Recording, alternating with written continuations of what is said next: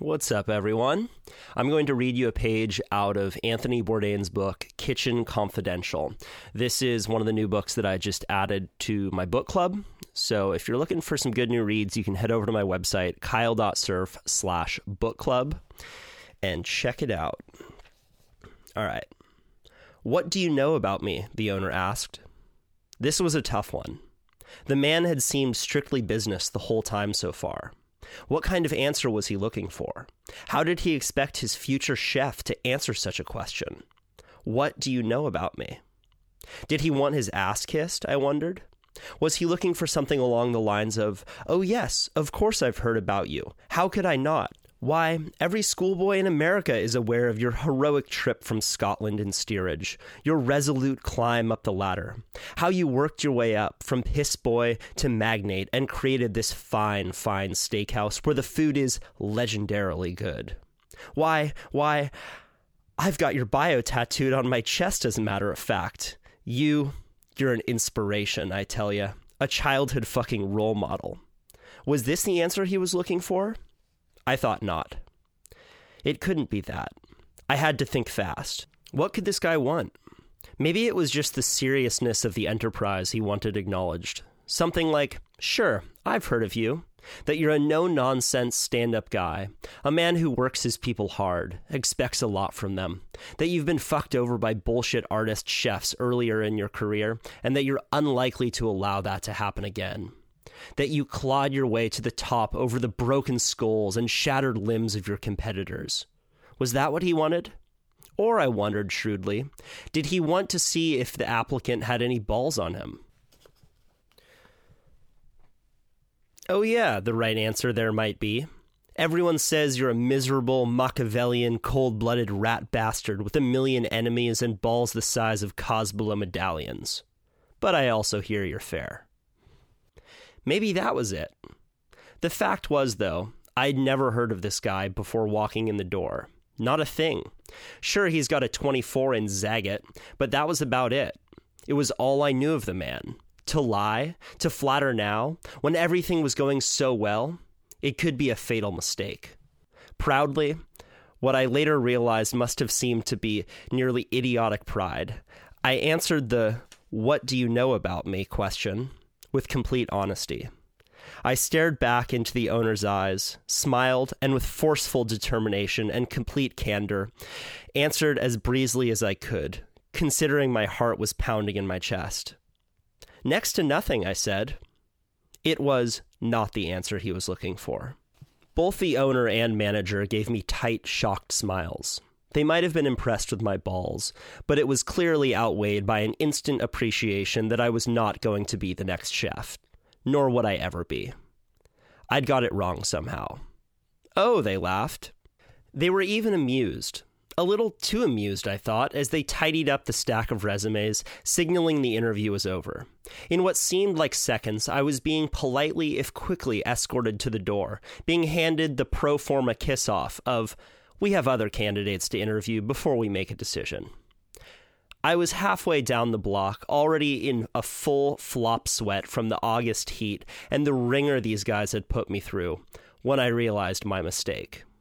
I groaned out loud, practically bursting into tears at the foolishness of it all, as I realized, exasperated, what this proud Scot had actually asked me. This steakhouse owner, whose end of week sales reports probably constituted at least 90% meat sales, hadn't been asking me what I knew about me. He'd asked me a more reasonable question for the owner of a very successful steakhouse. He'd asked me, what do you know about meat? And I, like some half crazed suicidal idiot savant kamikaze pilot, had asked him to repeat the question, pondered it thoughtfully, then proudly replied, next to nothing. It was not my finest hour. Once again, that's from Kitchen Confidential, which is available on my book club at kyle.surf slash book club. I'm also an Amazon affiliate, so anything that you buy through that portal on my website, kyle.surf slash book club, I will get a small percentage of at no cost to you. You can even use that link to buy future purchases on Amazon Uh, it doesn't cost you anything, and it is a great way to support me. This is an advertisement free podcast, so I rely on listeners like you to make donations through Patreon, which you can see on my website, kyle.surf. Donating, you know, $1, $5, $10 a month uh, really does make the difference, and I so appreciate all of you who do contribute. This conversation is with Ryan Duffy. Ryan is a journalist and correspondent best known for his work with Vice Media, including accompanying Dennis Rodman and the Harlem Globetrotters on a visit to North Korea in 2013. In 2015, as part of a slate of 12 new shows, the Huffington Post launched the documentary series Now What with Ryan Duffy. I recommend checking them out. They are available on YouTube. And he currently hosts Explorer on National Geographic. I've known about Ryan for a long time, and I distinctly remember being maybe 16 years old uh, and watching one of his early pieces for Vice, which is called The Asses of the Caribbean, about the rumor that men had sex with donkeys in Colombia.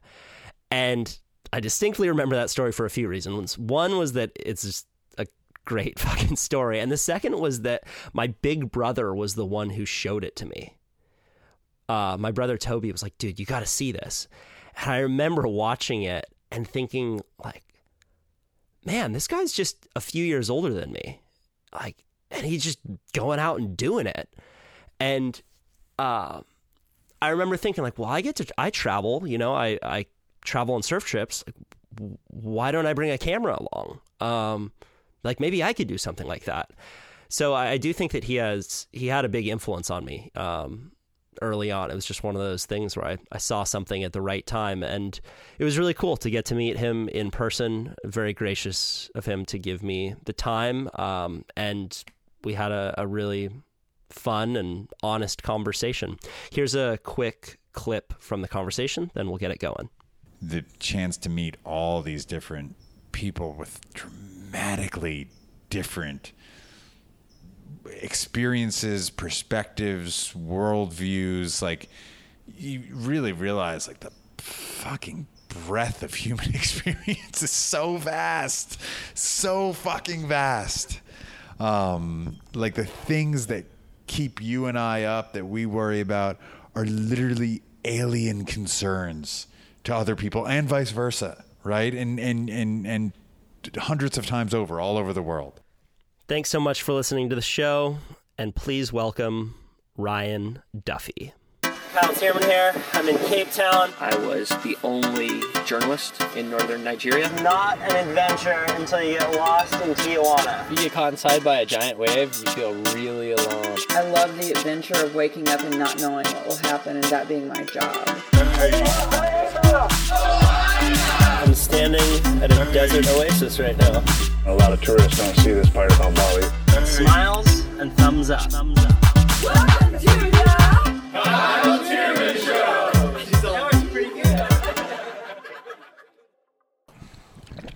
But you're good at clicking into it, right? Like you have your life is kind of being in transit and then for these moments being able to show up and convey a message in a concise way. Yeah, it's a weird thing, right? That that that as a skill set, that as a commodity, the idea that I can snap in or parachute in, that's like a it's a weird thing to be good at. I'm not, I, I wouldn't even venture to say I'm good at it, but it's a weird thing to be experienced at because in some ways, I don't know. I guess it depends, but in some ways, it, it can feel like you're just like play acting. It's like a method acting thing, you know, where you're like, okay, so this is uh, this is the part where I get engaged and engagement, Right. like that doesn't feel great. So you don't, which is like a, you know, a, a, a broader kind of philosophical quandary of like, what's the boundary between, you know, between being good at something and being comfortable with something and how do you make sure that you don't get good enough to get too comfortable and then you stop innovating and you stop paying attention and you just put it on autopilot and you just whatever. And that's that can be true of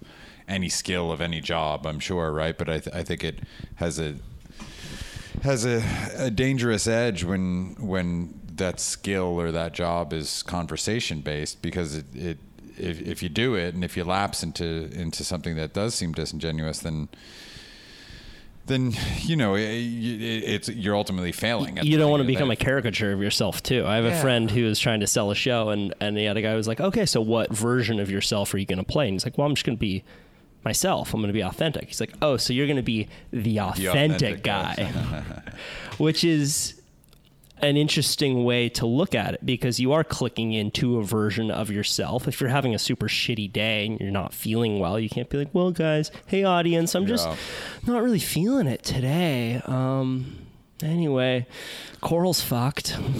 yeah, no, that, I mean that, that's the thing, right? And and that's that's why it's not as cut and dry. Like you you, you do have to this job like any job is a job and it requires you to do certain things and, and there is a performative aspect to it, right?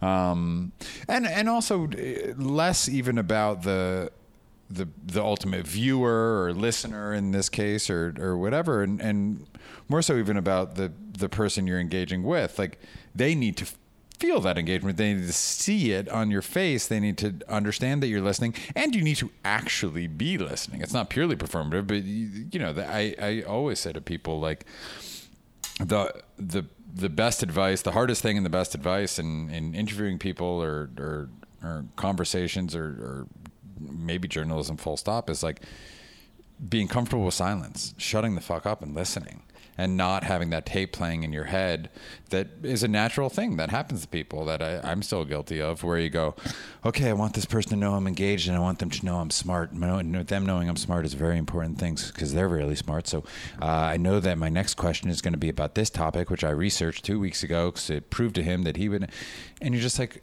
okay put it aside. Like you don't need to prove yourself. You're here now. You're sitting with this person. Be present with them and listen to what they're saying and and and feedback based on what has been said to you. And and if that means that there's a beat of silence in between the question that you asked and his answer and then you asking another question because you're processing information that's okay. Let's be comfortable with silence it, I, you know, it's it's it's counterintuitive in, in some respect, but I don't remember how I started talking about this. To be totally honest, I did, and uh, I. Uh, I'm sorry, I wasn't paying attention to anything you were just saying right there. Neither was I.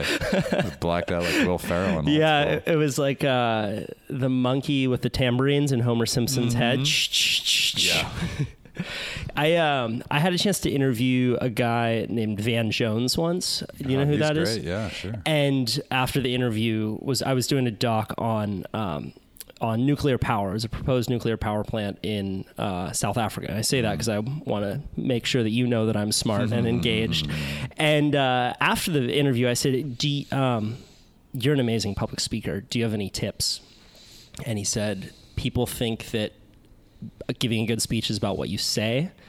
It's about the moments in between what you say. Mm. He was like, you know, so I could give you an example of this little girl and she's got her fucked up problems in the projects and she's wearing a blue dress and there's black windows out, uh, black uh, curtains outside. And I give you all this detail. Or I could say, there's a little girl. She's in the projects.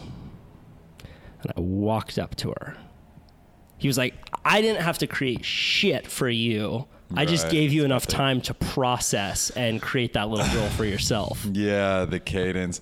But that's tricky too, though, right? Because, like, I don't know. Like that, that to me, you, you start to butt up against, again, this idea of like, performance, you know? And I, I, I don't mean that as a criticism of Van Jones, who's fantastic, but like, I just mean in general, this is like stuff I, I think about too, is like how much of that particular delivery method, if you really like sit there and sketch it out and scope it out, like how much are you just playing a part? How much are you just like a, a, a, voiceover artist you know? And and maybe maybe the bigger picture is that like all of these this is just an internal dialogue that is ultimately a sidecar to the substance of anything at the end of the day. Who cares ultimately right. whether i feel authentic or inauthentic or otherwise. Um, but i don't know. You just you do wind up kind of thinking about those things when like you are in these situations like you said where you have to like snap in and turn on and like you know put put compartmentalize which is really what a big part of it is right? Right. Like I I just had to Uh, argument at the coffee place or I, I was late to this or I was on a phone call that didn't go well and now I've arrived at my destination. I need to you know compartmentalize that put it in a box put it away and say okay I'm here in this moment now. But that's like you know that's also to the to the degree that you can cultivate that skill that's a skill that serves us in life too, right? Right. Like that's not just something you apply to a profession where you speak to other people for your job, but that's something you apply to your relationship with your girlfriend. You had a bad day at work, you come home, your girlfriend's there, she's wonderful. Don't be a dick to her. Put it in a box, put it outside the front door, and engage with her. Be in the moment. Yeah, show up. Yeah, it's all easier said than done, but It sure, yeah, it is. Well, I think also f- for your job as a journalist too, you are observing a situation and kind of putting your feelings to the side or delaying the feelings because you need to help describe what's going on.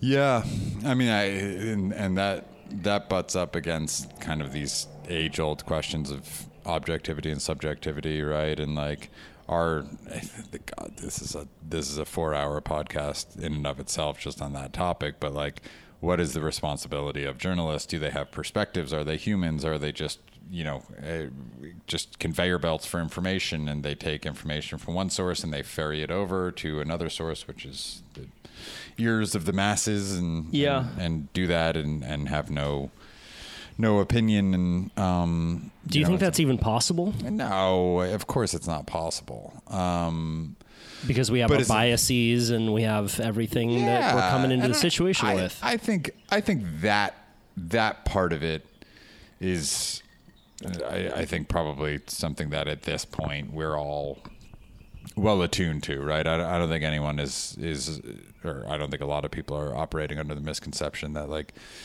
journalists are robots or newscasters are robots or reporters are robots. Like I, th- I think everyone understands on some level that these are these are people and that their experiences and, and whatever kind of shade the way they understand things and in turn the way they, they convey things. I think the the question is like, is it is it even worth something? Is it something that's worth striving towards? You know, this like pure relaying of of fact.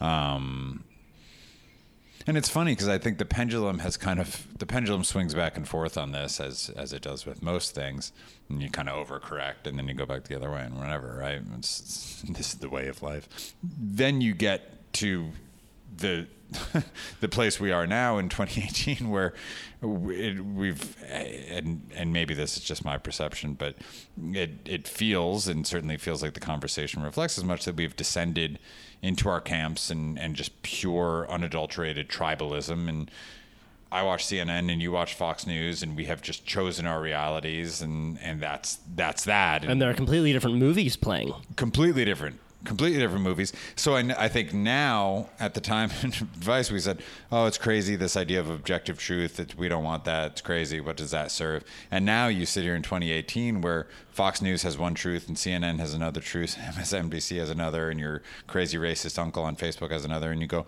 you know what i would actually love some objective truth Right. where can I find that? I would I would just like a steady stream of that into my fucking veins, please. Can I just have some facts? Um, so we, you know, I, I, I, whether that's a, a function of overcorrecting or a, a function of just a, where we are in, in kind of divisiveness more broadly as a society. I don't know, but it is funny the way like you, I, ten years ago, I would have said, yeah, that's such a stupid pursuit, and now today I go like, yeah, that, if someone That's if someone could figure that out, I'd really love it. Thanks. Yeah. Do you have those kinds of conversations at um, in meetings where you're working now? What conversations? The, the conversations about objectivity and how you're going to cover a story. Yeah, I mean, it it it, it inevitably comes up, right? And and I'm doing a whole bunch of different TV projects and reporting projects now, some of which are similar to what I've done in the past, like the Nat Geo show I do uh, called Explorer. Um, I still cover a lot of the things I'd probably have covered at Vice, you know, and was just in Russia doing a story on soccer hooligans in advance of the next World Cup, which is happening in Russia. For Nat Geo?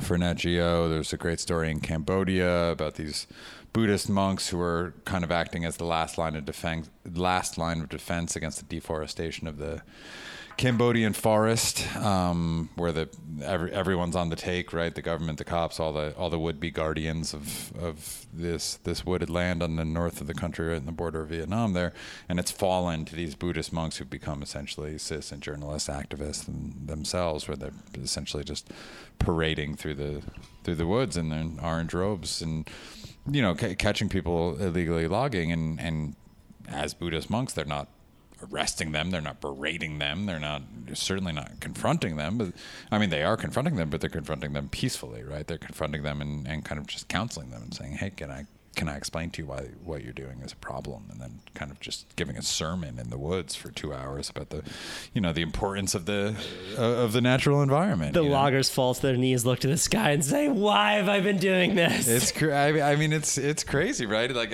on, on one hand, it's like a very resource intensive way. You know, like it's not scalable. That's not you can't port that solution elsewhere. It's like a very one to one boots on the ground type type song. But, but fuck, it works. Uh, just you know? Just start dropping the Bhagavad Gita all, Yeah. all around the world. All right, read it, everyone. Oh God, we'd all be in a better place if we could.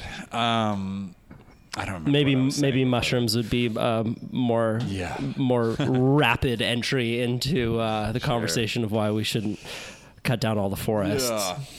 Um, but yeah, look, it, inevitably, you, these conversations are always coming up, right? At any uh, any any outlet, any show, any platform, any website, any um, any newspaper, otherwise, there's always a conversation around how much of the reporter is a part of the story, and I, I don't, I, I, I, don't think there are answers to that, right? I, I think this is just a an ongoing conversation, because I, I, you know, I, I, I, I certainly come from a, a tradition of of being a part of the story in, in a way that felt transparent and inclusive. But I'm also maybe as a result of of having done that, I'm acutely aware of like when it tips too far. You know, like when I'm watching something and I'm and and I've sometimes watched my own pieces and felt this way. But when you're watching something and you go, uh, "Yeah, can you get the fuck out of the way?" Like I, I'm actually here for the story about Cambodia and the forest, not your fucking experience. The privileged white dude from Brooklyn parachuting into this country for a couple weeks, which is like a, an ultimate thing that you know I, I've I've come to realize that I I think probably I realize now in my 30s that I probably didn't realize when I was 22 and doing this, which is like I mean, this is this is part of a, a, a realization process you have about your place in the world more broadly. It ain't all about you. You know, you're you're 15 years old. Everything's about you. You're 18 years old. You move to college. You move out of your parents' house. You do whatever, and you go, "Oh, this is weird. It doesn't seem like everyone got the memo that I'm the most important person in the room." I, this is I don't know what broke down here, but let, let me spend a couple years trying to convince everyone of it and be special and a unique snowflake, and that's kind of what college is, right? Or at least those college years, uh, whether or not you go to school, and then you get into your 20s, and and hopefully some of that starts to you know, you slug it off a little bit and you go, okay, I'm not the most important person in the room. I, I may not even um, be, be all that important at all. Um, uh, so I, I'm all of that is to say, I think I, I, I am very sensitive to reporting and stories, my own and other people's, where the reporter is too big of a part of the story, right? I, I, I think it's a very delicate needle to thread to find the place where you're you're being a real human in the story and you're engaging with it as a human. You're not pretending to be a robot, but at the same time, you're not turning someone else's experience into your own and you're not dominating a story that is ul- ultimately about you, right? Especially when you are traveling as a guest, right? When you are in Cambodia or you are in Russia or you are in South Africa or wherever you are, that's not your story. I mean, you're you're reporting it and you're lucky to be there, but that's not your story. And the voices of the people that you're there hearing and the people you're there to meet and the people you get to spend time with, it's a privilege to spend time with those people. And your job at the end of the day, in addition to being real and having authentic, engaged conversation with them, is to get the fuck out of the way, right? To shut the fuck up, to hear them, and to to to figure out the kind of vessel that will take their voice and bring it directly into your audience's ears without muting the message or changing the message, but just kind of putting it in the appropriate context for, you know, the audience and wherever you're from to hear these people and their local experience, you know? It was a great fucking rant. Was I just talking for 20 minutes? Is it nine o'clock? It's Thursday already. Sorry, dude. I'm, I really, I'm, I do that sometimes. Did you get to travel a lot before you started working as a reporter? Or was that your first kind of slingshot into the world? As you said that the, you are a guest in these countries and you are um, tasked with a, a big responsibility of representing people well. Yeah. Yeah, it's funny, man. I, I I grew up in New Jersey, and then I moved to. I spent, you know, my parents didn't move around at all. I grew up uh, in one house for the first 18 years of my life, West Orange, New Jersey. Um, and then when it was time to go to college, I went to NYU, which is all of 15 miles away from my front doorstep. So I, obviously, New York is a, a dramatic change from suburban New Jersey, but like I could go home whenever I wanted. You know, like I, I, it didn't feel my entire world for the first 22 years of it was contained in a 20 mile radius. Um, but I did, I did a couple things in college that kind of laid the groundwork. I think for like the the value of travel. Which is such a goofy fucking thing to say, but um, uh, I did. I started playing in a band, right? So we we started touring a little bit, touring. like we'd beg people to give us shows in Boston, and then we'd drive a van up to Boston, and seven people would watch. So to the extent that that is touring, we toured. Uh, we sucked. Uh, so I did that, and you know, but like you know, you're even as a shitty band, you're able to, you know, the. Uh, to hook into a community that will put on shows for you in Mississippi and Louisiana and Chicago and you know we did all that we even toured Europe a, a little bit and and that was fun and and invaluable experience and like gave me the appreciation for travel for sure but also gave me the appreciation for like what are things I can do where I can build my life around spending a lot of time with my friends you know because that's really what that band was like none of us were really thought it was a very good band or that it would be something we did, but we all thought like, wow, we're we're really good friends. We like going out to dinner, going to the bar together, or whatever. In in college, I, I played in the band, and I was like, oh, okay, so traveling's fun, but also like just having an excuse to hang out with my friends is fun. Like having a having a pursuit uh, that puts us all in one room, right? Band practice or whatever was really just an excuse to hang out. Um, but then I also did this thing uh, called Roadtrip Nation, which was a PBS show. Um, I, I mean, it's it's it's a number of different things, and the company still exists, and they're doing unbelievable work now in the education world or whatever. But we we came to it as a PBS show. Uh, it was a documentary that aired on PBS by these three guys who had gone to school and kind of realized like, oh, I'm I'm remarkably ill prepared to choose what I want to do for a living at 18 years old, which yes, of course you are. Everyone is. It's insane that we that as a high school seniors, 17 years old or What are you going to do? it's crazy. And then you make these six figure decisions based on your whatever you're feeling at the moment as a 17 year old. That's insane. That is a that is such a wild system. It's also the only loan that you can take out where you can't file for bankruptcy. Yeah. That shit haunts you for the rest of your life. It's so crazy, man. And and I, I don't know what the percentages is. Uh, percentages is percentages is. Uh, I don't know what the percentages are, but the amount of people who actually end up gaining, you know, end up pursuing gainful employment in the field that they declared a major in when they were 18 years old, like. It's got to be fucking minimal. Like I know it didn't work for me, but or I mean it did in a roundabout way, but it's just so crazy. But Yeah. anyway, so I we were in college and we saw this movie called Roadtrip Nation. Me and a couple friends, and it was just these guys who went like, "Yeah, I don't know how to just pick in a vacuum what I want to do for a living, but I think we can go just ask people who are doing cool shit how they got to where they are."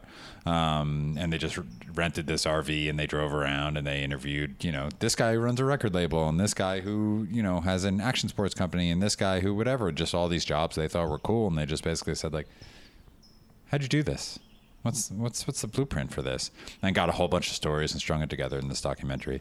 Um, and then they got you know PBS got interested in it. A few people got interested in it, and they went, okay, great, let's just turn this into a reoccurring thing. And it's not just our journey, but it's everyone's journey. So they were while we were sophomores. This is a long story. Woo, speed it up, Ryan. Uh, while we were sophomores in school, they were looking for the next group of students who would go out on this road trip. So we did that. Um, and we got to me and my friend Randy, who also played in my band, uh, and my friend Mike got in an RV and drove around. And we came to California for the first time. I'd never been to California before. Um, started in Orange County and, and drove out and did a road trip that took us to Seattle to interview the guy who ran Sub Pop Records and um, out to Colorado and, and all around in kind of the western half of the country, which I really hadn't spent much time in at all, if, if any. Um, and it was great. And, and also, you know, I, I think A, gave me a little bit of, of again, that little travel bug thing, but also gave me my first experience with interviewing people, right? Just conversation, a little bit of production too, like with video cameras and, and figuring out how to use them and mics and stuff like that. So that was when I was 19 or 20, um, sophomore in college, and kind of laid the foundation for, for some of the interest that came later. It's interesting that you mentioned student debt because the frightening thing about debt is that it limits your choices your ability to move laterally in life sure. and go after that dream job um, because you are tied down with debt. And it seems like you, one big theme in your life that I've observed is that it's important for you to be able to have choice, to be able to go cover a story like the coral reefs in Hawaii uh, or the police uh, brutality in New Orleans, or you know, you you really jump around, and I can tell that you have an inherent sense of curiosity, and that you've worked to keep that choice present in your life. That is a astute observation. I think it was like two years of therapy before my therapist said something similar to me, and just nailed it in, in 30 minutes. But yeah, I there's there's uh, I'm serious about that, by the way. Uh, there, I, I, I have a, a I don't, this, the, in, in another two years of therapy, I'll let you know where it comes from. But somewhere deep in my wiring is a, a deep, deep fear of being boxed in. Um, which I, I, I don't I don't think that's a particularly unique worldview. I don't know anyone who goes, yeah, you know what I really love? Love I'd love to have no fucking choice. Love to be boxed in, pigeonhole me. Um, but I, I, it's a really it's it's a driving force behind a lot of choices that I I make. Um, and it is it, it in, in a lot of ways choice is the ultimate luxury right? To operate from a place of want versus operate from a place of need. That is in a lot of ways the definition of of um, privilege. Privilege, exactly. Yeah. I don't know why I couldn't think of the word. Yeah, to be able to ruminate about a lot of these issues that you and I care about is a privilege in and of itself because 100%. a lot of the people that we go and interview are lower on ha- on Maslow's hierarchy of needs and they're worried about getting food for themselves today. There's less choice involved in their lives. So um I don't know where I was going with that rant, but no, I think that I think I think that choice is a, is a is an important prism to look at life through. Choice is a privilege, and, and we are both very lucky. And I certainly consider myself in, increasingly lucky as I get a wider and wider view on things to to be able to to operate and move through the world like that, right? To to make proactive choices instead of you know just responding to needs and and and scrambling and and it's not fucking permanent either. You know, like it, I'm very lucky to live that way today to the to the uh, you know small scale that I do, but that shit can all turn around real fast. You know, yeah. so you also you also have the opportunity to get these little micro degrees in yeah. a range of different issues. Yeah, I mean that's the old like, you know, I'm a, I'm a. Uh, a shitty suburban lake. I'm I'm quite wide. I'm man-made, quite wide, and like ten inches deep. You know, like I Right. I'm really very interesting for ten minutes at a time on any given topic, and then the worst thing that can happen to me is someone goes, "Oh wow, that's really interesting. Can you tell me more about that?" And I go, "No, I, I can't. That was it. I just did my spiel on coral, or I did my spiel on renewable energy. Like that was it. I know I know ten minutes of it. Um, so I'm great at parties as long as I keep moving. you Yeah. know, just circulate around the room. Um, but yeah, look, eh, that that is that is great. But that's also why going back to what we were saying before, like you need to be aware. eh, Look, that's great, and like obviously, I like to think that I I do you know a good amount of prep and research, and I I both before and after stories, and I stay with stories, and I, I I'm prepared going into them. But like, you also need to be very aware that like doesn't make you a fucking PhD, dude. Just because you did four weeks of prep work and someone sent you a binder of materials that you read on the plane and then you watched a couple videos of something and whatever, like you're going to interview a scientist who's dedicated 50 years of her life to coral reef research. She's the expert. So your role is to shut the fuck up. Yeah, you're the conduit. Yeah. Yeah, yeah, yeah. So it's like the the micro degrees are great, but they're also like very, very micro. I loved your lake analogy. yeah, that, that's not mine. Nothing, nothing interesting I say is mine. But I've I've pulled from a few different sources. I don't remember who told me the lake thing. You know who told me? I think the the shut the fuck up thing. I don't know if this is true actually, because I've used it a few times and I might be misattributing it to. But I think you talked to uh, Thomas Morton. I did. You talked to Thomas. I think Thomas was the one who who told me that, or or maybe I just learned it from watching him or whatever. But like that natural human. It, i- interviews get better if you can um, in some ways submerge your natural human inclination to just fill dead space right to just always have words your words my words your words my words back and forth. Because in the absence of you asking a follow-up question people will feel odd.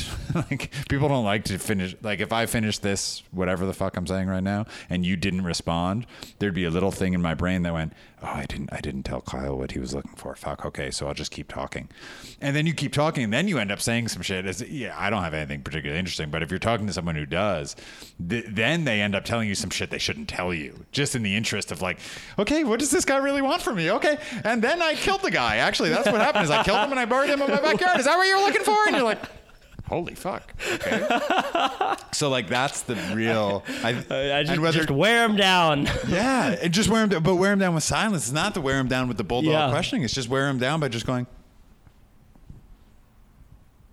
and waiting for them to just fill that, you know. And it, whether Thomas told me that, or whether we were just talking one night, or whether I just watched him be weird in interviews for so many years, um, but he's very good at that. He's he's he's he's not he's completely nonplussed by silence in a room. Yeah, he has a very unique ability to interview people. I've done a lot of research on that dude. Yeah, he's Um, good. I was just at his birthday party in New York last week or two weeks ago. Nice. It was at a, uh, eh, God, true Thomas style. No one knew it was his birthday. I mean, I guess I've known him for years. I guess I could have just remembered it was his birthday, but I didn't remember his birthday. No one did. Who remembers birthdays? Uh, Facebook, that's who. I'm not on Facebook. Uh, anyway, Thomas sends a mass text at like five o'clock in the afternoon going, first off, he sent it to like 10 people i think all of four of them lived in new york. I just happened to be in new york at the time. So he clearly wasn't trying to have an attended birthday party. But he goes yeah so it's my birthday. Um, I'm, I'm told i have to tell people. So i'm going to be at action burger between 11.30 and 12 for an hour. It's like a shitty burger place off the graham ave stop in williamsburg that has like a completely unlicensed terrible bar in the back with just like clearly like bought wholesale bottles of liquor that they're serving to children. Like it's just a bizarre awful place. And you walk in and there's thomas and three to four friends just standing in the back. And you're like this is great actually. I wouldn't want you to have any other kind of birthday party than this completely bizarre socially awkward collection of of weird dudes hanging out in the back of a burger joint in Williamsburg. He's very endearing. I heard a quote from someone. They were talking about Thomas on TV. They said, um, "Thomas is like a vampire, and fame is sunlight." That's a pretty good.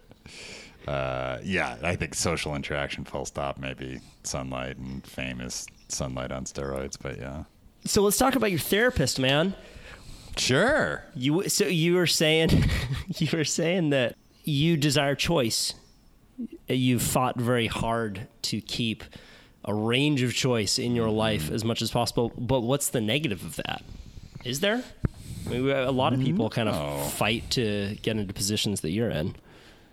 No, I don't. I don't know that there's a, a negative uh, a negative to that. I mean, ther- I don't know. I, I go back and forth. Have you ever gone to a therapist? You're in Oh, yeah. at? Yeah. Yeah, I started going to a therapist last year, and I was amazed at how quickly it gave me permission to open up. Yeah. Like, gr- like crying in 15 minutes. I think that we just don't give ourselves the permission. To, like, improv is a great example of that. We, in an improv class, you have permission to be silly and be wacky and play make believe, but our personalities get flattened as we get older. Most people's do because they don't have the spaces to feel permission to be silly. And I think that mm. similarly, therapy is a space where people have the permission to feel vulnerable. Yes, I agree with all of that. I think the thing that I like better about therapy than improv is uh, that it's private. My problem with improv is I don't want to pay ten dollars to come watch your shitty fucking bad joke routine about you know like I it, it im- improv makes me makes me cringe. Uh, but uh, look for other my, my band makes other people cringe. Everyone has their own thing. Uh, but yeah, look ther- therapy. it- I, I think to anyone who can anyone who's lucky enough to be able to afford therapy should be in therapy. I, I, I can't imagine someone moving through this world and going, no, you know what, I'm good. I'm great. I've got it all figured out. It, it, at, its most basic level, in the worst return you could possibly get from therapy, you get to talk about yourself for 45 minutes with no judgments once a week. Great. Even if that's the only way you engage with it, there is benefit to that. Because even even if you're talking to a cat, at a certain point, if you just talk for 45 minutes, you're going to go, "Oh, I didn't really realize I felt that way.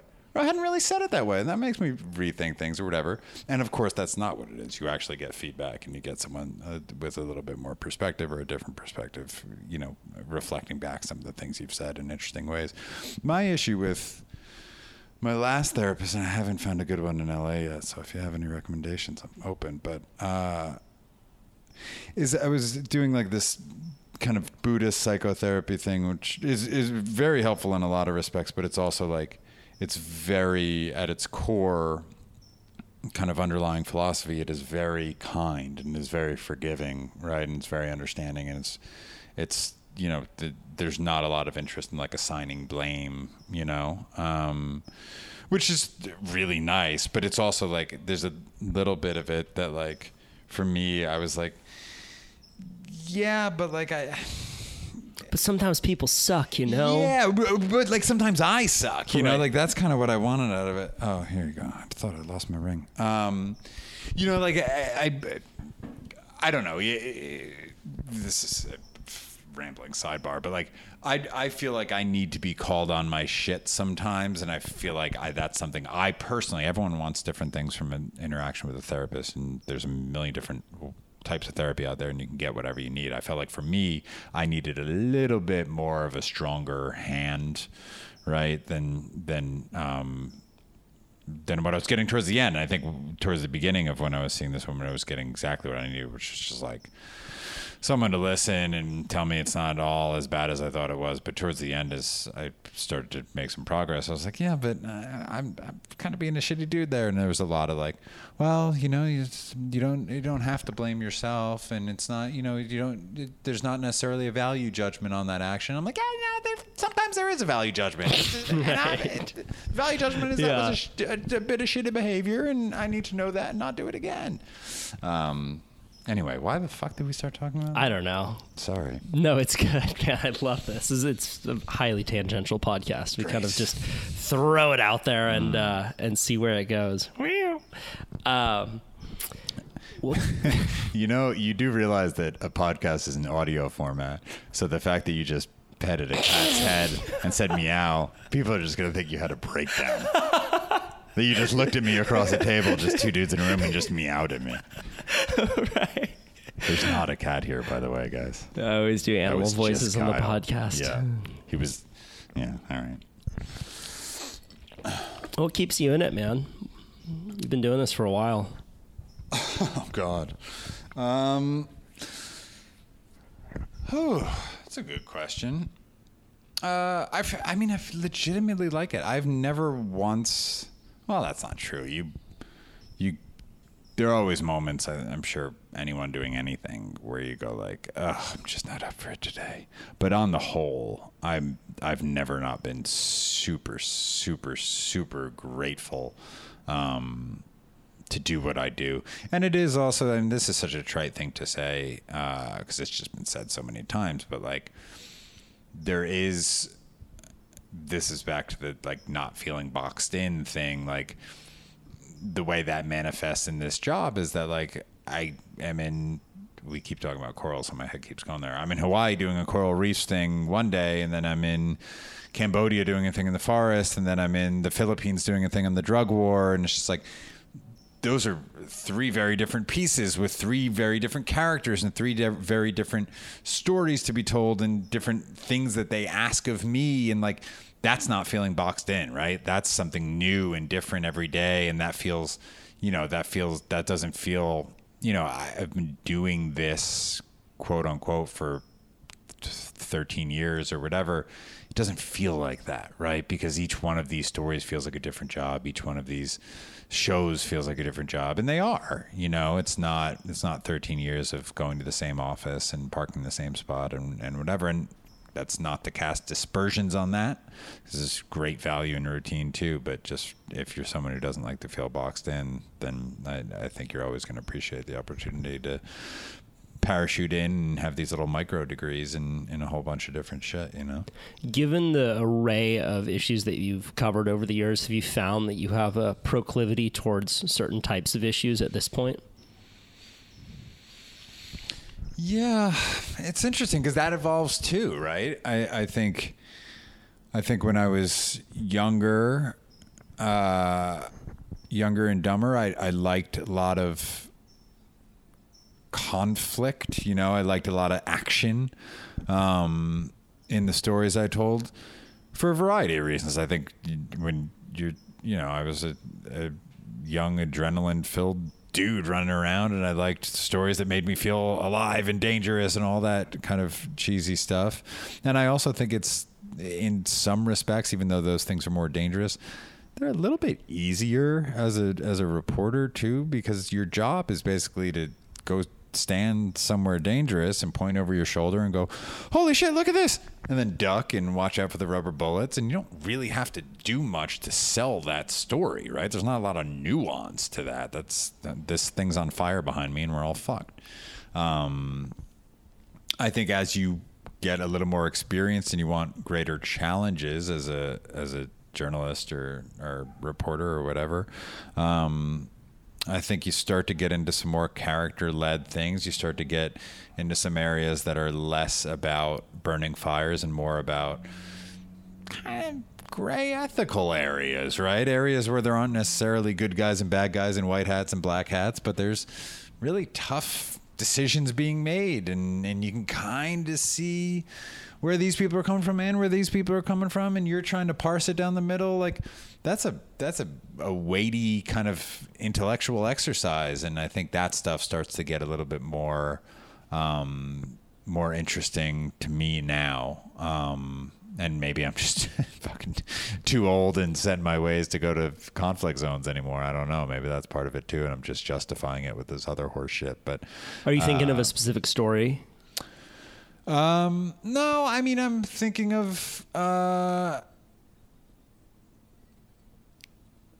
Yeah, I mean I, I I did this whole series called uh Now What which was essentially like, you know, the premise of that show was, hey, look, we've all agreed upon these these huge evergreen problems that we're up against in the world, right? We're, and, and those problems are the ones we all know. They're they're they're the undergirding of the headlines we see every day, whether it's poverty, which is at the at the heart of a story we're telling about this particular inner city, or whether it's um, the environment, which is at the undergirding of this, or whether it's migration, or whether it's food supply, right? Like there are these huge issues that have been issues for 10 plus years. Um, even the it's so funny we keep coming back to coral. Why? Who brought up coral first? Was it I'm you? sure I did. Was it you? But like, so this woman for that uh, for that series, we did a episode with this woman Ruth Gates. Yeah. Um, do you know Ruth? I not personally, but I know who she is. she's uh, fantastic, right? Uh, and her her whole thing. This is a dramatically oversimplified version of like a very complex and and rigorously scientifically researched feeling. Is her feeling is essentially uh, time to shit or get off the pot. R.E. Coral. Right, like uh, there's, there's no more time for discourse. We're, we are losing the world supply of coral, and I'm getting in the fucking ocean, and I'm doing something about it. And a, to a lot of people, they were going, whoa, you are doubling down on the problem. The whole problem is that man interfered with the natural order of things, and you're getting in there kind of engineering coral in a way that is just replicating the, the problem that got us here in the first place, which is a perspective I understand.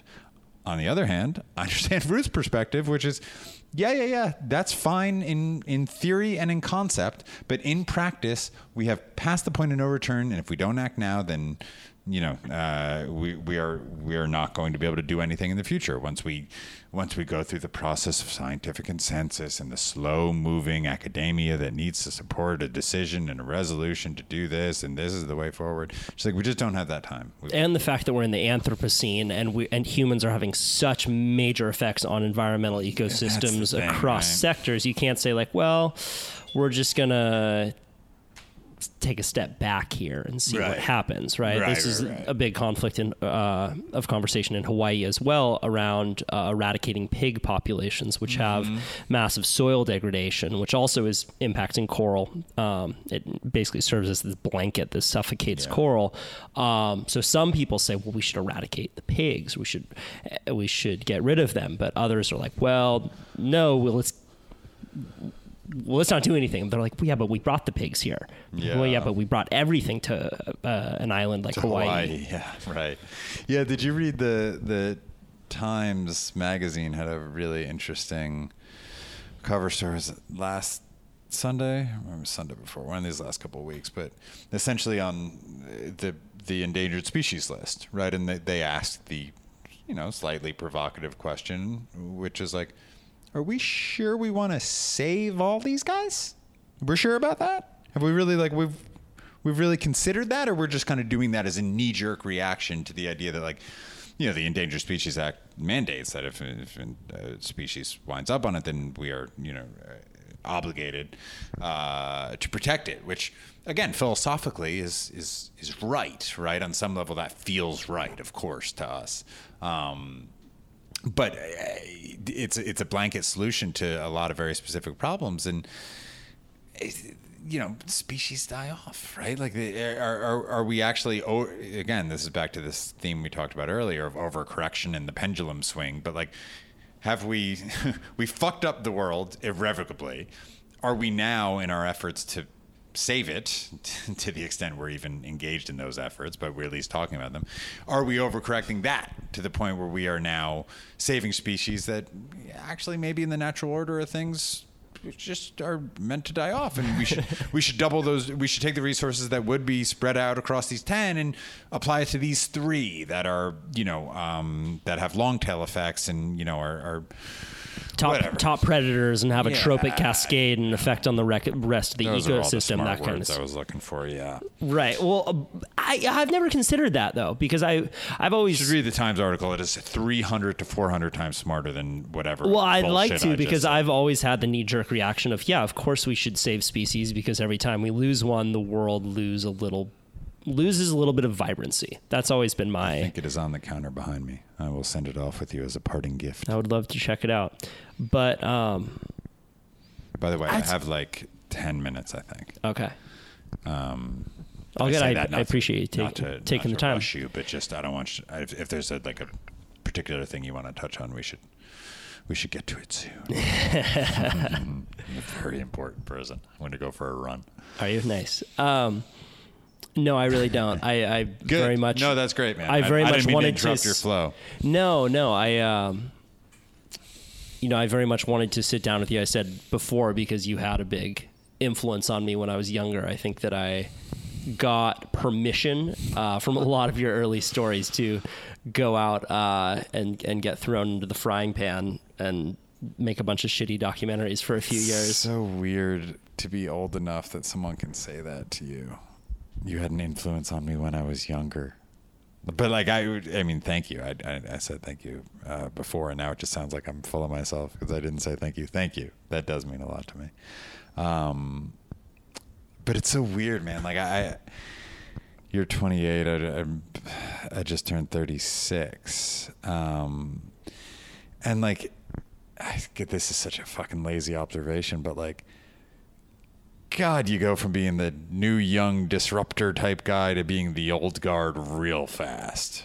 Real fucking fast. And like right around the age that you are. Like I felt like I was in my twenties for the you know, time I was I was doing this kind of stuff going like, Yeah, we're the we're the new guys. We're figuring out this new way to do this and you know, full of bravado and bullshit and then all of a sudden you wake up and you're like i'm in my mid 30s and like all these kids these young 20 something year olds and these young youtubers and these young guys and these people doing podcasts and these whatever they're me and i what am i now? I'm i'm i'm the guy who's being disrupted. I'm i'm the guy that i used to look at on cnn not that i'm on cnn uh, and go like "Ah, i'm coming to take that guy's fucking you know whatever right? Like that I, i'm on the other side of that equation now and that's like a a whole new a whole new challenge right of like how to stay how to stay the word isn't relevant. The word my brain keeps wanting to say is relevant but that's not really it. It's like how to how to stay plugged in how to stay modern how to stay hungry. Maybe it's hungry a little bit more right? Um, and again this goes back to something we were talking about before with like the balance of like getting good at something versus getting good enough to be comfortable and kind of shifting into autopilot. Um, so i think it's just a little bit of that but it's like I just like I, I'm I've I've felt really aware recently that like the way I did th- the way I learned how to do things or didn't learn the way we kind of figured out on the fly how to do things um, is is a way that has started to feel pretty dated you know like I, I I don't I don't think I could get by anymore just running running back the same playbook, you know, nor would I want to. Um, so just making sure that I'm I'm staying immersed in a community more broadly that challenges me, right? That that has new ideas on how to do things that are uncomfortable to me and like living with that uncomfortability and working through it and like being willing to be the old guy who is learning from younger people as opposed to the other way around but like it's just it's i, I don't feel like the old guy yet but i i, I mean I, I, i'm getting there you know i'm in my mid 30s Hey, my dad's in his mid 70s. He's still getting up at 5 a.m. playing racquetball. really that's great What do you, what part of it do you like most? Um, I th- think just uh, uh, you know this is this is not a uh, particularly unique answer, but it's it's the it's meeting a whole bunch of different people, right? Um, and the amount of like I think it's interesting. I'm always interested when people say, uh, you read on so many people's fucking God, this is such a such a boring gripe, but you read on so many people's like Instagram bio, like travel traveler, world wanderer, like travel lust, and you're like, first off, just don't fucking do that. But uh, but secondly, like I, I'm always curious, like what what what is it that you really like? like re- really like break it down like what is it that you like about traveling is it is it you like to have this passport that has a lot of different stamps because it, it validates something that you've done and it gives you personal mementos and whatever. That's cool. Is it because you like to take photos at different places? Is it because you like eating different cuisine? Is it you know i i, I don't know. I, I i suspect the answers vary. I'm, I'm not sure everyone necessarily critically thinks about it who puts it in their instagram bio but i think for me what it's really drilled down to and i've i've questioned myself on that because the question becomes like why do you keep doing this right i think it is it's the people more than the places or or anything else it's like the chance to meet all these different people with dramatically different experiences, perspectives, worldviews. Like, you really realize like the fucking breadth of human experience is so vast, so fucking vast. Um, like the things that keep you and I up that we worry about are literally alien concerns to other people and vice versa, right? And and and and hundreds of times over, all over the world.